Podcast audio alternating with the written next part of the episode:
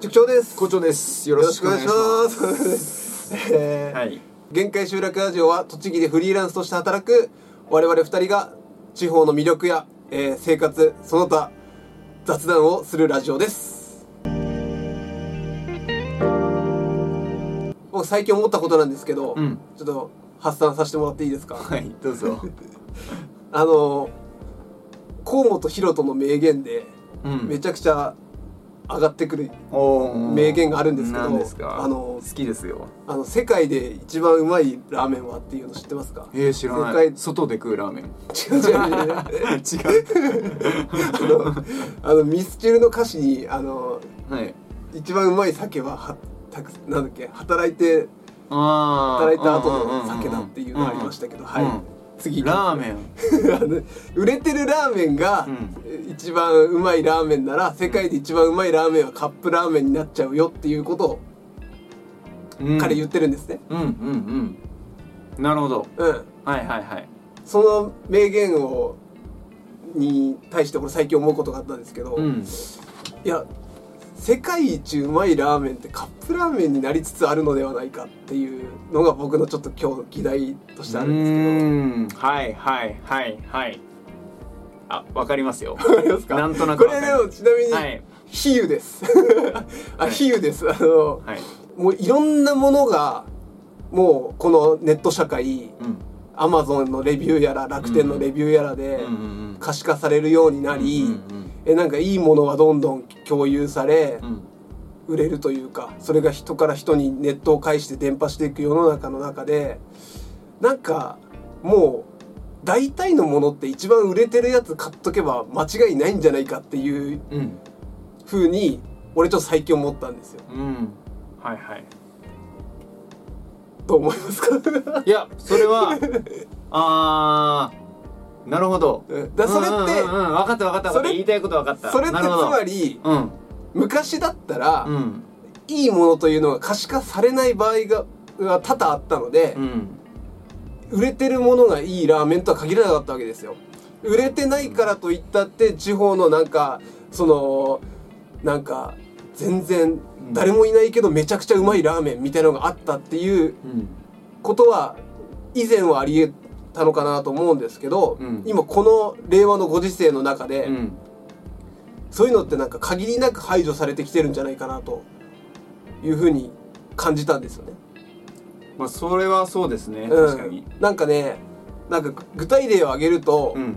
僕数年前に車買ったんですけどなんかまあ別に別に今の車に不満があるわけではないんですが、うん。なんか俺にとってはなんかトゥーマッチな機能が結構多くて、うんなんかこれうん必要だったのかみたいな、うんうんでそこそこいい車買ったんですけど、うん。なんか儲かってますよいやいやいや儲かってないわ。これ絶対カットしちゃダメだ。使いますよ。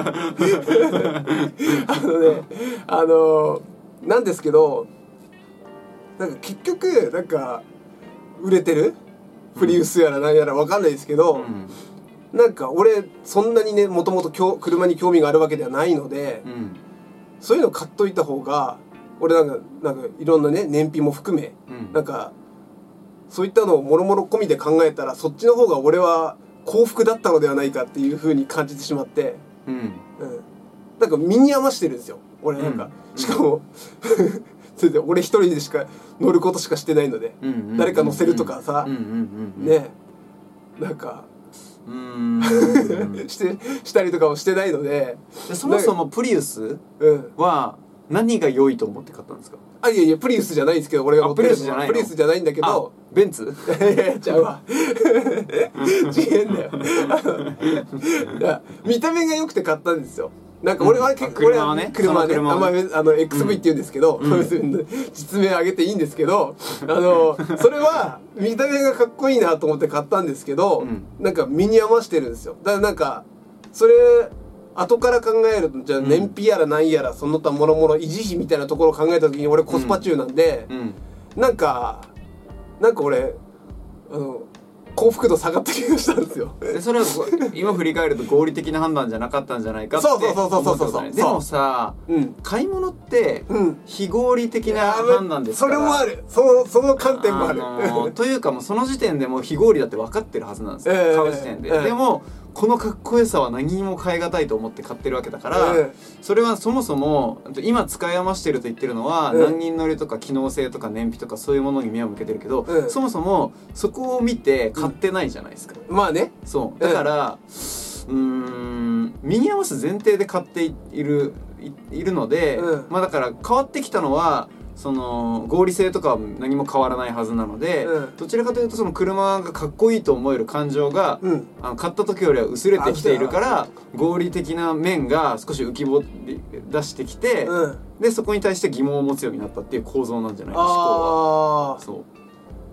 じゃあそれも俺の一つの成長みたいなことですか。そうだからうんとそう一つの成長だと思う、はい一つの気づきああの時感情で買ったのは一時的なものだったんだはいはいはいはい。っていうのがああってその感情価値自体はね、うん。だからまあうんとそれが買ってからなどんぐらい経つんですか？まあ2年3年ぐらいですね。2年3年ぐらい、うん。そしたら3年ぐらいで大体この感情も沈んでいくだろうという前提で、えっとまあ、そのかっこよさとうん。合理性を加味したうん。車って何なんだろうみたいな風に考えていくのがはいはい。最大機会に近いんじゃないのっていう、あー。そうそうそうそうなるほどね。そう。でそう考えると、うん。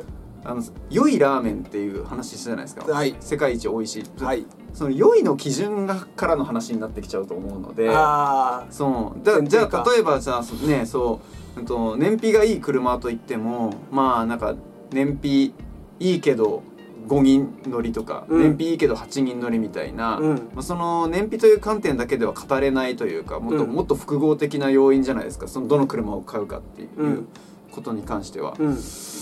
なのでうーんと、まあ、やっぱり自分にとって良いとは何かということをすごいこう解像度上げて定義できていないと、うん。本当に良いものっていうのは買えないと思うんですよ。はいはい後で後悔しない良いっていうのは、まあ、買って何年も後悔しないで、うん。満足度の高い買い物をしたと思い続けられるということを良いとするのであればうん、まあ、そもそも購買判断をするときに、うん。えっと十分な情報うん。とか自分の、えっと、ビジョンうん。がないから、えっと、将来的にこうずれてきてしまったっていう形になるんじゃないかなと思うんですね。で、うんと、カスタマーレビューが1位、うん。Amazon のランキングが1位のものでも、うん。まあ結局自分の良いにはまってなければ、うん。それを本当に良い買い物になるかっていうのはちょっと微妙なところあるじゃないですか。はいはいはい。でも1位になってるって何なのっていうことを考えていくとなぜその1位になるものっていうのはどういう状態なのかっていうと、うん。うーん 世界で最もうん。多くのニーズに刺さってる良いなんですよね。はいはいはい。そう、うん。という感じで考えると、えっと、その買い物をするに関して、うん。自分が、えっと、マジョリティであれば、うん。満足度の高い買い物になる可能性は高いと言うかなと。うん。でもその例えば車とか、うん。趣味とかに対して、うん。自分がちょっとマジョリティな思考を持ってるなと思ったらそこはマイノリティかな。あマイノリあはいそうマイノリティな思考を持ってるなと思ったら、えっとそこは、えー、1位以外のものを選んだ方が満足度が高あというかというかランキングに左右されずに、うんちゃんと自分の思想に沿ってうん。選ばないと、うん。えっと、痛い目を見る可能性があるかなと思うので、うん。だからその買い物に対して執着とか、うん。まあ別にそれなりのもの買っとけばいいかなみたいなものに関しては、うん。1位で満足度が高まるっていうのは確かにそうかなと思う。ああそうそうだからひつ つまり翻って言うと、うん。そのなんだろう興味がないそう。分野というかあまりこだわりがない分野に関してはそう一位を買っとけあのそのカップラーメンであると。そう。そう。うまいラーメンはカップラーメンであるそう。がこういうラーメンが食いたいっていうのがないのであればとりあえずカップラーメン買っとけばいいなるほどのかなっていう。そうそうそうそう。あだから、うんちょっとあいいですね。なんか、いいいいこの議論。ちょっとなんかあの購買選択を正しくするためのノウハウみたいな。そう。なんか河本大翔の話を一個ね、一個アップデートできたよう。なそうできたような感じしますね。そうそうそうん。だそれがなんかまあみ見える化なのかわかんないけど、うん。それが見える化されたことによって、なんかなんだろう。次の段階が生まれてきたってことですよね。あそうそうそう。だからちゃんとうーん正しく判断できる、はい。えっと、足場が以前よりも固まってきたので、うん。でもその足場をどのように活用するかということに関しては、ね、我々は分かっていない人が多いというそもそも1位って何なのかっていうところなぜ1位なのかみたいなところを紐解いていくと、まあ、そういう状態なのであれば、えっと、マイノリティな方向に関してははい。1位を信用するという手法を取ってはいけないってなってくるんじゃないのっていう話、うん。そうそうそういいっすね。もうそうそう、はいそう思いました。いや解決です。ベストアンサーが。大変よくできました。花丸が出ました。そうそうそう。ありがとうございますで逆に僕は車に全くこだわりがないので僕友達になんか車ないって言ってこれならあるよじゃあそれ買うわっていう感じなんですよ。ああいやでもねマジでそれが一番いいんすよ、はい。それ絶対いいよそそうすると結局そのあの安く買えたのは嬉しいじゃないですか、うん。何乗ってもいいから、うん。別になんかその何年乗ってても、うん。別にそのマイナスな感情が全く生まれないんですよね、うん。でもこれがなんかどうしてもベンツに乗りたいみたいな人でうん。だった場合そのベンツ買った後に、うん、とそのベンツへの愛情が薄れてくると、うん。ベンツの悪いところばっか見えてくるみたいな感じになってきて、うん。まあ、結局なんかマイナスっぽく見えてきちゃって、うん。まあ、乗り換えるかとか後悔したりみたいな話になってくるんじゃないかなと思ったんで、でも信頼できる人のん。なんかレビューみたいなのにうん、勝るものないっすよね。いやそうそれはもう間違いない、ねはい、本当ね。間違いない、うん。身近なそう信頼できる人のレビューですよねやっぱり一番は。そうそうそう。カスタマーレビューもなんかもう嘘っぽいやつあまあそうそうそうそう。なんかいいやつあるからね。あるじゃないですか、だから逆にちょっと少しマイナスメッセージ出してるけど、まあ、この本は初心者向けではない。が中級者以上が読んだら間違いなく超有益である。書いてあったら絶対書いてくるじゃないですか。わかります？はい。ここの本は思考の本であるって書いてあったらうさんくさってなるんだけど、なんかちゃんとそういうふうにあの真実っぽく語ってくれてるレビューがあると、うんまあ、それがその人を信頼するに当たるじゃないですか、うんまあ、悪いところも言ってくれてるから信頼できるなってなってで買うみたいな。そうですはい、ね。ねという感じでございます。はいありがとうございます。どうでしょうか？腑に落ちましたか？はい腑に落ちました。ベストアンサーです。ではですね、はい。えーまた本日もお便りが届いております。はい。はい読み上げたいと思います。えっ、とラジオネームウィルスさん。ウィルス。ウィルスウェウィルス合ってる？ウィルスさんね。ウィウェルウェル発音が発音が怪しいよ。わかんないです。はい、はい、えーお二人がお二人が尊敬する人は誰ですか？またどんな人を尊敬に値すると感じますか？っていう話なんですけどどうですか江原校長？それも塾長で。いやいややめてやめて。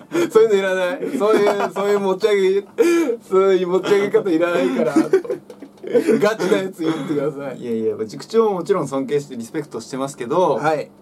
僕からですか？あ別に僕からでもいいですけどあちょちょっと塾長からお願い塾長誰尊敬してるんですか？いや俺なんか、うん。あのあのー僕ねなんかねいや誰が尊敬してるとかじゃないんですけど、うんなんか凄みがある人ってちょっと笑える要素がある気がするんですよ。凄みがある人っていうのはなんかちょっと抽象度高いちょっと高いですけどあのー誰みたいな人？なんか例えば別別になんか尊敬してるとかじゃないんですけどうん。尊敬してるとかじゃないと ダメなんじゃないダメなんか。いやなんか尊敬してる人誰ですか？俺の俺の言う尊敬ってもうなんか思考レベルでこの人と同じことを考えてるみたいな感じなんであんまりなんかいないんですよ。なんかえこの人を、はいい、やなんか俺の尊敬のハードルめちゃくちゃ高くて、うん。なんかこの人に全幅のもうなんかこの人の考えてることは全部俺の考えてることと一緒だみたいな。だでもいないの？からなんか明確にこの人っていうのはあんまりいないんですよ。あそうなんだ。たださっき言ったちょっと笑えるので言うと、うん。なんかなんか玉置浩二とか見てるとちょっと笑えません、なんかいやあすごすぎて。て。ああそうだね。めちゃくちゃなんか突き詰めていいった人っていうのは、うんなんかその、うん、変態性というかなんというかねなんか人知超えてるよねみたいな。そういう人に対して、うんあこの人には凄みを感じるっていうのは尊敬に値するっていう話議論で言うとこの人は本当すげえな尊敬するなって思うんですけど、うんまあなんかそうね。あとまあそちょっと補足する話で、うん。中島敦の「名人伝」っていう本読んだことあります？いやわかんない。中島敦さんって人も知らないえです。あれあの三月期って知りません？あのうん高校の時習ったでしょ？高校の国語で出てきたよ。あの虎になる話よ高校勉強してないからわかんない。これ虎になる話そんなのあるの？そう。えわかんない。全然初あめて嘘、うん。マジっすか？本当に勉強してないから。高校行ってたんですか？言ってたんだけど。でも授業はあんまり受けてなかった。から何してたの？図書館で勉強してて。寝てた？ああ図書館で。勉強してて先生にめっちゃ怒られあてそうなんだ。そのねまあいいや。中島敦っていう人の「名人伝」っていう短編があるんですけど、うん弓の世界一を目指す人の話なんですよ。弓で世世界一の話じゃなくて？それでねあの中国の話を元にしてるんでうなんだ。うんそう中国のうん。なんか簡単っていうところにいるうん。気象はっていうのから始まるんですけど、うん。でそのその人はまず師匠のところに弟子入りするんですね。うん。その師匠がまず言うのが目を見開くなと。うん。目を見開くなって言われてその人が最初にやったのが、うん妻のあの旗織りをする妻のうん。その旗織り機の真下に行ってその旗織り機をここのここの目の前でガシャンガシャンやってるのをひたすら目を開けて開け続けて見るっていうのをやるんですよ。うん。それを2年間続けるんですうんうんうんでもうもう絶対に瞬きしないようになりました僕は。って言って、うん。あのその師匠のとこ行くんですよ、うんうん。こうなりましたよって言ってうん。師匠のとこ行ったら、今度はあのちっちゃいものを大きく見えるようになれと。うん、でシラミシラミを自分の髪の毛にくくりつけてあのそれをひたすら見るっていうことをやるんですよ。もう目の前に置いて。めあのだいぶ遠くに置いて。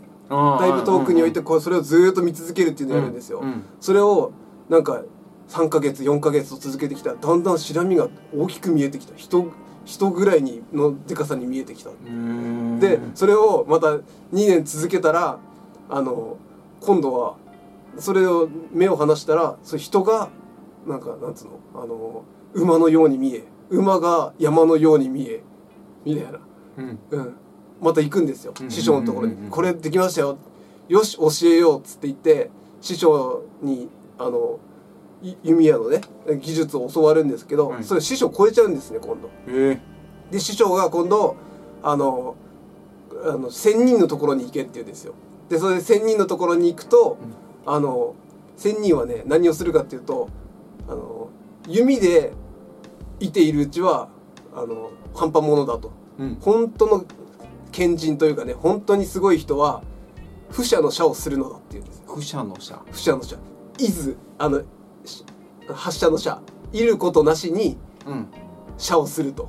おお エアー射みたいなそうそうそうそう。でその仙人はうんこの丘に登って鳥を見るだけで鳥を落としていくっていうことをやるんですね。なんだそれ パッて、まあうんやるとうん落としていくんですよ。でその仙人のもとで10年ぐらいかな、うん修行を積むんですよその人が。でその人が帰ってきたんですよ、うん町場に。うん。町場に帰ってきたら全然なんかもう正気がないというか顔に、うん。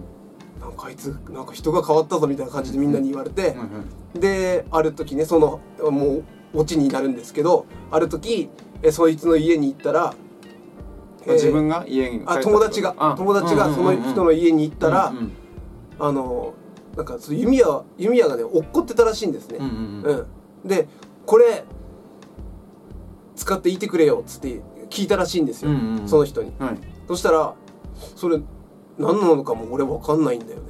っていうふうにその、うん。気象が言うんですよ。弓矢自体が。弓矢自体が何なのか分かんいないんだよ、ちょっとなんかホラーみたいな感じ お前お前うん。なんかそれでまさかお前はお前はその弓矢でなんか世界を取ったというかねその弓矢で、えー名人になることを目指したあの気象じゃなかったのかどういうことだっつって言ってそれからしばらくして手持ちの道具を名人であることを示すために、うん。あの床床屋はハサミを捨て楽器屋は楽器を捨て、うん。みたいなことがその人の周りではその気象の周りでは流行ったんだよ。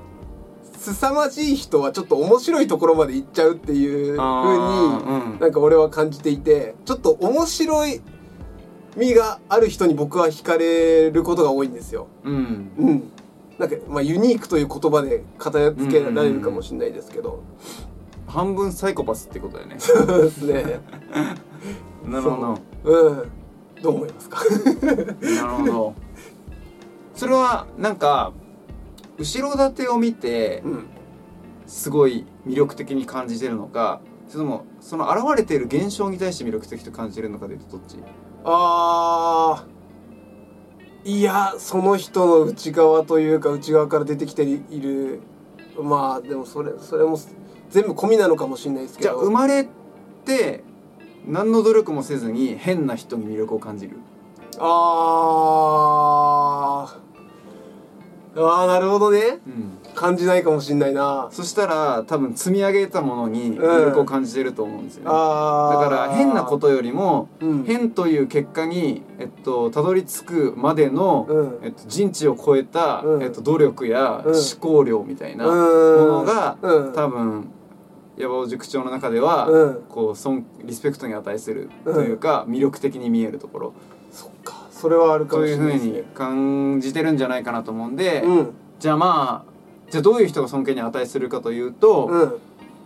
うーんまあ凄まじい人よりも凄まじい差をつけるレベルの、うん。えっと、取り組み努力うん。とか学びができる人うん。みたいなことなんじゃないですか？ああうそうそう言い換えられるかもしれないですね。うん確かに。このここの双方をこの双方をできるようになるまでにどれだけの年月を要したのだろううん。どれだけの学びがあったのだろうみたいな。うんいうことがいいかっこいいって感じるじゃないですか。確かに。ね。うん。そうどうですか？江原校長は。いやそういうことであれば、うん。えっと、激しく同意ですね。あそうそうですか、はい。変な人が好きっていうのはちょっと 分からないからでも変っていうのはね、変っていうのはなんかちょっとマイナスイメージっぽい言葉だけど、うん。でも違うじゃないですか、うん。実際は。自分にないものを持っているって言い換えられるかも一しれない。般的ではないとかうんそういうことなので、うん。でも一般的って別にい一般的の方がどちらかというとむしろマイナスな言葉な気がしていて、ああはい、普遍的とかはい、の方が、うん。なんかそれはなんか常識にのっとってるって捉える人は多いですけど、うん。えっと、全く人と違いが出せていないという言われ方をされてるのと同じだし、えっと、それは努力とか勉強の過程においても、うん。えっと、人と全く同じことをしレベルの間でしかできていないと言われているに等しいのかなと思うので、まあやっぱり変とかもうおかしいとかやばいとか言われるっていうのは、うん。まあやっぱりその家庭の積み上げの時点で、うん。もう多大な差をつけてるっていうことだと思うので、うん。もうそういう意味ではやっぱりうーんとまあ結局尊敬される人って何かしらの結果を出してる人じゃないですか、はい。必ず。はい。って考えると結果出してる人はもう家庭の時点でうん。もう大幅に違うので、うん。あの結果を大きい結果を出せない人と出してる人だと、うん。そこに差があるのでまあ結局そうですよね。だから物量とか思考量をめちゃめちゃ重ねられる人という意味では僕も全く尊敬してる人はみんなそれうん。かなと。それ、その方向性がただ違うだけ。うん。それが素振りを、えー1億回振ってる人なのか、うん。あバットで1億回振ってる人なのか、えーっとビジネスについて、えっと毎日寝る寝る暇もなく考えてる人なのか、うん。まあいろいろあるじゃないですか。音楽で言ったら、はい。うんともう歩いてる間あ生活してる間ずっと作曲してるとか、はい。まあそういうのって全然変だし、はい。人知を超えてるじゃないですか。すだからまあ努力っていう言葉ちょっとチープですけどね、ね。はい。なんでしょうね。熱中してるうん。とかじゃないですか。うん。熱中した熱中を続けた結果、うん、と人知を超えた結果を出してる人うん。みたいな感じになるかなと思うんで尊敬に値するのはやっぱりそうするとなんか具体的な人とかいます？うんまあ尊敬してる人いっぱいいますよ。僕ははい。結構うーん知的な人が好きなんですよ、はいはいはい。知的な人に惹かれるので、はい。うーん頭がいい人が好きです。誰かいますか？頭がいい的に。うーんまあホリエモンとか好好きだしうんなんか掘れば掘るほどこの人って話題あるよねっていう人いるじゃないですか。例えボキャブラじゃないんですけどまあそれって多分、うん、と表層に出てきてないんで、ばはいはい。あの分かんないですけど、はい。その人に深く接するほどはい。深みが出てくる人っているじゃないですか。ああでもそういうなんかうんだから勉強量が尋常じゃない人が好きですねやっぱり一番は。それは経験でもはいはい。別に、情報による勉強量でも知識でも別にいいんですけどはい。うーんなんか同じ時間を生きてるのになんでこんなにこの人はものを知ってるんだろうみたいな人に会うとすごいうわすげえってなります。すげえなだから、ね、うん、だから野球選手とかもやっぱりかんうんとイチローとかは、うん。やっぱ考え方に触れられるじゃないですか結構。情報と的に、イチローはこういうふうに考えてたとか、うん。なんかそういうところ、まあ、それこそどうなんでしょうね、うん、と他にスポーツ選手とかでいうと為末大とか。うん。うんうんうんとかも結構すごいロジカルにやってるし。なんか本田さんとかもそうですよね、あのサッカーの。ああそうそうそう。うん。本田圭佑もそうだし、あとはあの百獣の王。うん。なんだっけ？えっとえっと武井壮武井壮俺あとおかいしか出てこなかった。あとおかいしか出てこない。前3文字後ろ2文字ね。武井壮とかうーん。やっぱり結局脳みそじゃないですか。あいやめちゃくちゃ思いますよ、はい、はい。うん。結局脳みそ。はい。イチローがねなんか他の野球選手と違うなって思ったのは、なんか言葉のマジックすごくあるじゃないですかあの人、うんうんうん。なんか言葉のなんか哲学の人だなっていうふうに俺はイチローずっと見てて、うんうんまあめちゃくちゃイチロー世代なんで、うんでその言葉自体の重みっていうのは、うん。日々の思考の積思み重ねからしか絶対来てる、出てこないうん。と思うのうでん、うーん。と思まあって、心とかっていう概念もあると思うけど、うん。まあ、心も結局それを脳みそがどういうふうに扱い捉えるかみたいなところだと思うので、うん。まあ、やっぱり思考だと思うんですよね。だから思考力があるっていうのはざっくり。はい。ざっくり言うとうんと自分よりもはるかに思考力があるなと感じるうん。なんかその人のアウトプットに触れた時にはいすごい尊尊念を抱きます。なるほど、はい、名人になった人ってことですね？要は。あ違う。いや名人になってもそうですね。ね？だからそうだよね。ミュージシャンでも尊敬してる人めちゃめちゃいますし、はい、そう名人伝の中の名人みたいなその努力努力量によってもそう。うなんか届かぬところまで行ってしまったのだあそうそうそうそうそう。でもそれがなんかそのさっきの話だと、うんなんか最終的に人生ぶっ壊れてるじゃないですか。俺それはダメなんだ。あそれダメなんだ。そう。あのあそうだそうそうそう。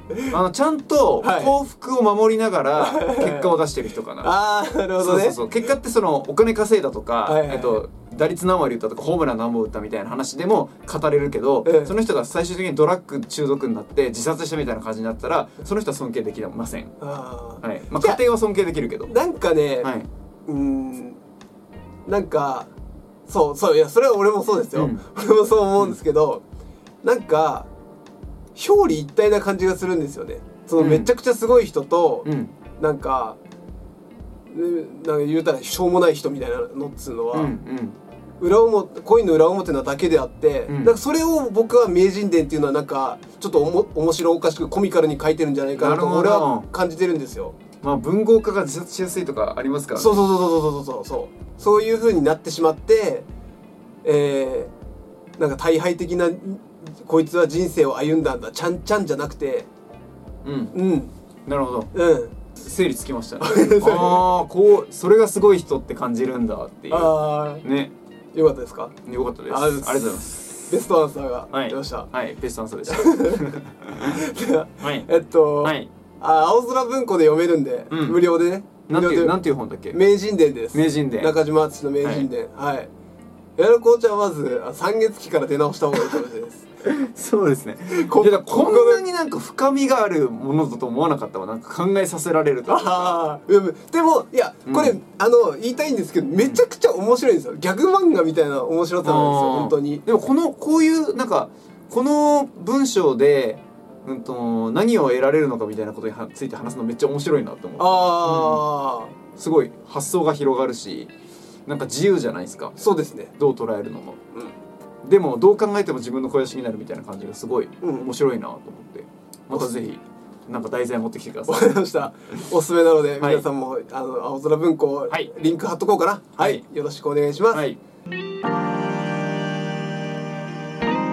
以上になります、えーこちらの動画がためになった面白かったという方はグッドボタンとチャンネル登録よろしくお願いします。うんためになった方はあんまりいないのかな？うん。いやいるんじゃない？いるか。いると思うよきっと、えーいることを願ってお願いしましょう動画お願いします、あとはあの、うん。今喋りましたがこういったお便りお待ちしておりますの本当でにねめちゃめちゃありがたいですね。ネタをください、はい。お願いします、はい。